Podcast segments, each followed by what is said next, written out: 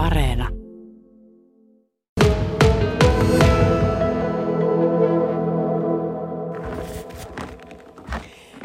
P.E. Svinhuvudin kotimuseo sijaitsee Luumäellä Kotkaniemessä ja mennään katsomaan, minkälainen koti Svinhuvudilla, Suomen kolmannella presidentillä oli silloin, kun hän täällä asui. Näistä Noi, ovi kiinni pakkasta ja mennään tänne sisälle lämpöseen. Ollaan tässä pääsalissa. Mitä aikakautta tämä sali nyt kuvaa? Tämä on sitä 1920-1930-lukua, jolloin Ellen Rowe ja tuomari Svinhuvut olivat täällä pisimmän yhtäjaksoisen ajan. No mikä tässä, tässä on täällä juhlasali, jos tässä on sohvakalusto, kiikkustuoli ja paljon viherkasveja, niin, niin mikä täällä on nyt se kaikkein mielenkiintoisin?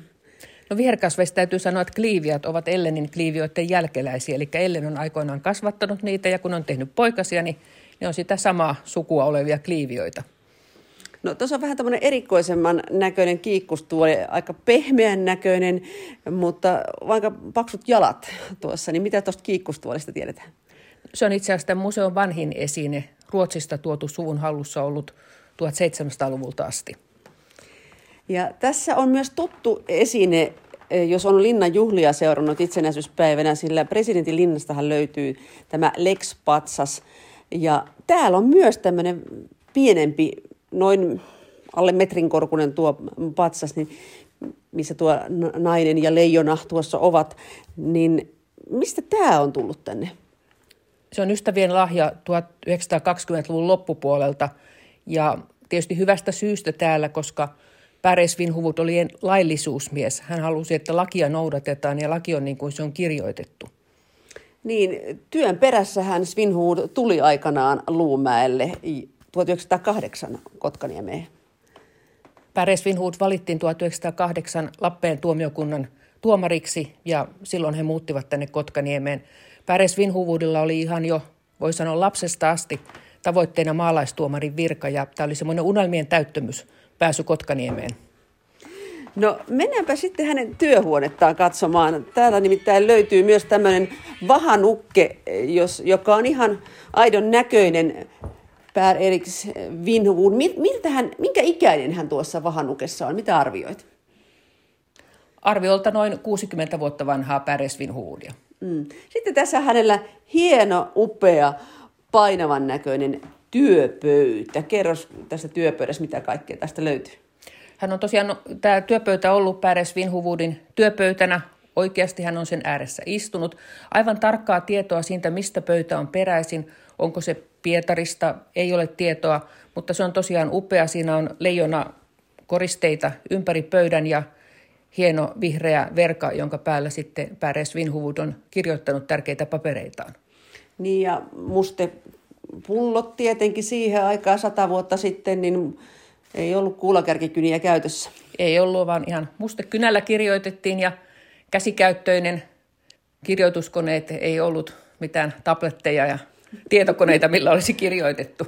Ja hän tunnettiin tämmöisenä äh, metsästäjänä, hän kovasti metsästi ja täällä löytyy näitä hänen aseitakin. Onko täällä nyt sitä pystykor- kuuluisaa pystykorva-asetta? Pystykorva-asetta valitettavasti ei ole vielä saatu, mutta muuten täällä on ihan Päresvinhuvudin alkuperäisiä aseita.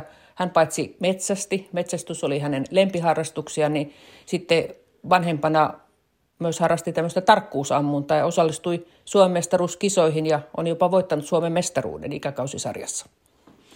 Ja tuo riista, mitä hän metsästi, oli pienriistaa, niinkö? Pääsääntöisesti pienriistaa. Silloin 1920-30-luvulla Suomessaan hirvet olivat lähes sukupuutossa, eli hirvi oli tosi harvinainen saalis. Jäniksiä, metsäkanalintuja, sen tyyppistä.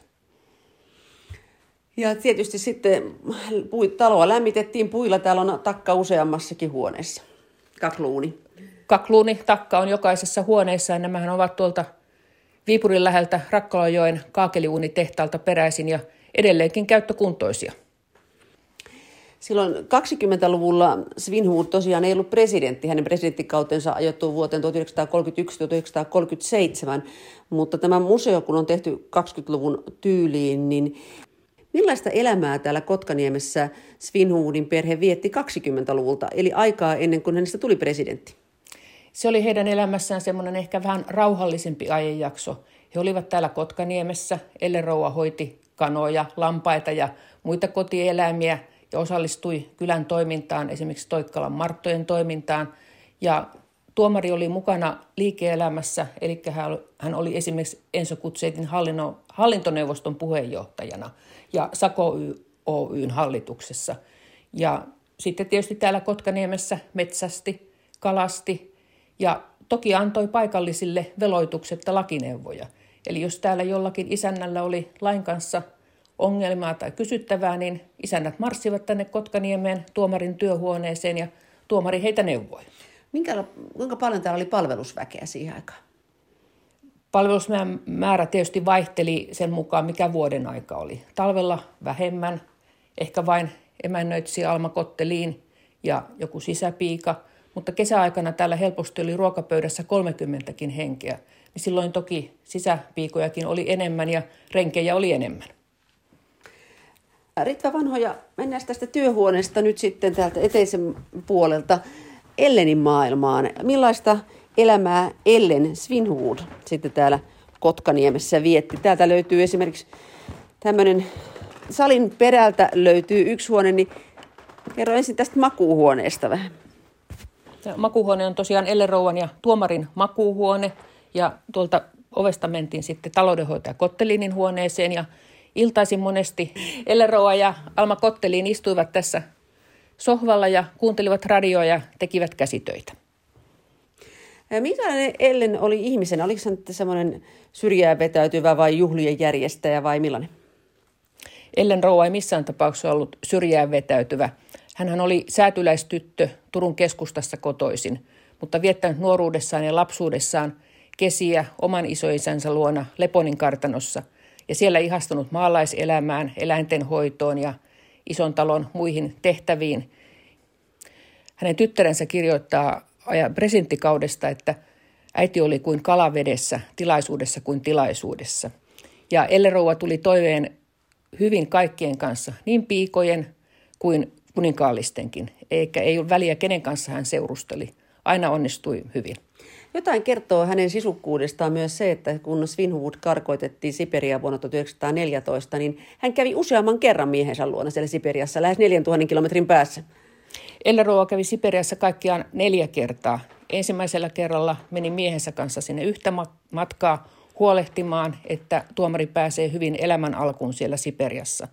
Ja sen jälkeen kolme kertaa, viimeisellä kerralla Ellen Rouva oli jo taas yksin tulossa takaisin Suomeen kun tuli revolutsia Venäjällä ja he palasivat yhtä matkaa pois sieltä Siperiasta. Hmm, vallankumous silloin. Millä pelillä hän kulki? Junallahan sinne Siperiaan mentiin ja matka kesti viikon. Elleroualta kerran kysyttiin, että miten ihmeessä hän jaksoi sinne asti matkustaa. Elleroua totesi, voi ihanaa, kerrankin saa rauhassa tehdä käsitöitä. Niin eli Ellen, Ellenillä oli aina jotain puuhasteltavaa, että hän ei koskaan ollut toimeton en oikeastaan voi kuvitella, että hän istuisi toimettomana, että kyllä hänellä aina joku käsityö oli meneillään tai sitten niitä maalaistalon töitä tehtävänä. Pitikö paikkansa, että kun heistä tuli sitten presidenttipari, niin Ellen Svinhwood olisi presidenttilinnan vieneet myös nuo, ei kangaspuita, mutta siis kehru, rukin? Ei, vaan Ellen Rouva vei presidentilinnaan nimenomaan kangaspuut. Ja tämä salin iso matto on siellä presidentilinnassa kudottu. Kun Tuomari valittiin presidentiksi. Hän totesi, että tuli vanhalle miehelle kuusi vuotta linnaa, mutta kai se täytyy kestää. Ja Ellerouva oli huolissaan, että miten hän saa siellä presidentin linnassa aikansa kulumaan, kun ei ole näitä maalaistalon töitä, niin hän pakkasi kangaspuut mukaan. Nyt ollaan täällä Kotkaniemen museossa, Pär Edvin Svinhuvudin museossa, siis ollaan, ja nyt ollaan ruokasalin puolella, ja nyt puhutaan tietysti Ellenin kakusta ja siitä, että Ellenillä ei tosiaan tuo jauhopeukalokaan ollut mitenkään keskellä kämmentä, vaan häneltä sitten syntyi myös leivonnaiset helposti. Mutta tämä Ellenin kakku, niin tämähän ei ollut hänen oma reseptinsä. Ei, vaan Ellenin kakku on peräisin presidenttikaudelta. Silloin Elle Rouva tapasi järjestää keskiviikkoisin rouvasväelle kahvikutsuja ja hän oli itse ihastunut tähän manteli Marenki kakkuun ja kävi joka keskiviikkoaamu hakemassa sen konditoriasta ja tarjoili sitä siellä rouvasväen kahveilla ja sitten tämä konditoria pyysi lupaa nimetä kakun elerouvan mukaan. Aha, hän oli niin kuin asiakas siellä konditoriossa niin hyvä asiakas, että, että hän sai sitten nimensä. Tietysti varmaan silläkin oli oma osuutensa, että sattui olemaan presidentin puoliso. Todennäköisesti, mutta tosiaan joka ikinen keskiviikko hän kävi aina hakemassa aamulla kakun iltapäivällä tarjottavaksi. Ja sitten toinen, mitä, mitä ei ehkä suuri yleisö tiedä, niin nämä S-piparit. Näihinkin liittyy Suomen itsenäisyyteen liittyvä mielenkiintoinen yhtymä. Kerro tästä S-piparista. S-pipareilla oli silloin, kun Suomi oli vielä suuriruhtinaskunta, tämmöinen koodimerkitys, kun Suomea venäläistettiin, niin silloin uskallettiin puhua vapaasti isänmaan asioista, kun S-piparit tuotiin pöytään.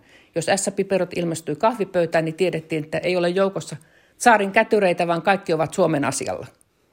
Mutta S-piparit eivät olleet kuitenkaan Ellen Svinhuudin oma keksintö, vaan tämä juontaa jostain aikaisemmasta ajasta. S-pipareitahan on tehty varmaan hyvin varhaisessa vaiheessa, eli vaalea murotaikina, mikä sitten sokerikaneli seoksessa kieritellään ja tehdään S-muotoon. Mutta näille tuli sitten Ellen Svinhuvudin aikana se koodimerkitys. No tietysti S, niin kuin Suomi. Hei, nyt kun me olemme tässä ruokapöydän ääressä ja tähän, tämä on katettu tähän, tähän nyt, niin jos mennään ajassa nyt sinne sata vuotta taaksepäin ja tämä miljö, miljö on tässä, niin ket, ketä täällä oli esimerkiksi vuonna 1921, niin ketä vieraita ja minkälaisella kokoonpanolla ja mitä syötiin? Tietysti arkisin oli se oma väki, mutta tämä oli aina Kotkaniemi semmoinen vieraanvarainen paikka. Täällä oli vieraita ja sukulaisia. Ja erityisesti näin joulun tienoilla, niin tännehän kokoontui, voisi sanoa, koko suku. Eli aikuiset lapset perheineen, tuomarin äiti Olka ja tuomarin sisko Matilda ja monesti Ellen Rouan sisko Bertta Grönblad. Eli väkeä täällä kyllä riitti. Ja mitä täällä syötiin? Ei siihen aikaan tietysti jouluruuat olleet ehkä ihan semmoisia kuin tänä päivänä, mutta perinteisesti syötiin joululaatikoita, tietysti joulupuuroa. Tuossa vieressä on Kivijärvi, sieltä kalastettiin kalaa. Semmoista yksinkertaista, mutta hyvin valmistettua ruokaa. Mutta kun Svinhud oli innokas metsästäjä, niin oliko jänispaistia usein pöydässä? Aina jos metsällä kävi onni, niin kyllähän täällä jänispaistia tarjottiin. Jos ajattelee, että ruokailijat oli helposti 30 niin hyvähän se oli metsästä saada jatketta siihen pöytään. No tähän pöytään ei mahu kuin kuusi ihmistä, että tässä on ollut sitten vähän isompikin pöytä joskus. Eli niin keittiössä oli pitkä pöytä, jossa koko talon väki, eli palveluskunta ja elerouva ja tuomari söivät aina, koska talossa oli renki, joka ei halunnut ruokasaliin tulla syömään, niin sitten koko väki söi siellä keittiössä. Se kyllä kertoo jo jotain sitten myös Svinhuvuudista. Kyllä, että tosiaan kaikki ihmiset olivat samanarvoisia ja kaikki voivat olla yhdessä. Ja nyt kun itsenäisyyspäivää tässä tosiaan vietetään, niin oliko itsenäisyyspäivänä sitten vähän sama meini kuin silloin joulun aika, että, että väkeä oli? Todennäköisesti täälläkin itsenäisyyspäivää jo sieltä alusta asti vietettiin, koska tuomari oli niin vahvasti mukana Suomen itsenäistymisessä. Ensin siellä Kakaalissa vastustamassa venäläistämistä ja sitten mukana Suomen itsenäistymisessä ja tietysti myöhemmin vielä sitten varmistamassa, että Suomi säilyy itsenäisenä. Ja täälläkin tosiaan vielä nyt tänä päivänäkin sytytetään kynttilät ikkunalle aina itsenäisyyspäivänä. Tosin ne turvallisuussyistä on LED-kynttilät, mutta kerro vielä, mi- mihin tuo kaksi kynttilää, mikä se niiden tarina on? Sehän juoltaa sieltä suuriuhtonaskunnan ajalta. Eli kun kestikievareihin laitettiin kaksi kynttilää ikkunalle, niin silloin ohikulkijat tiesivät, että siellä asuu suomenmielisiä ja sinne on turvallista tulla.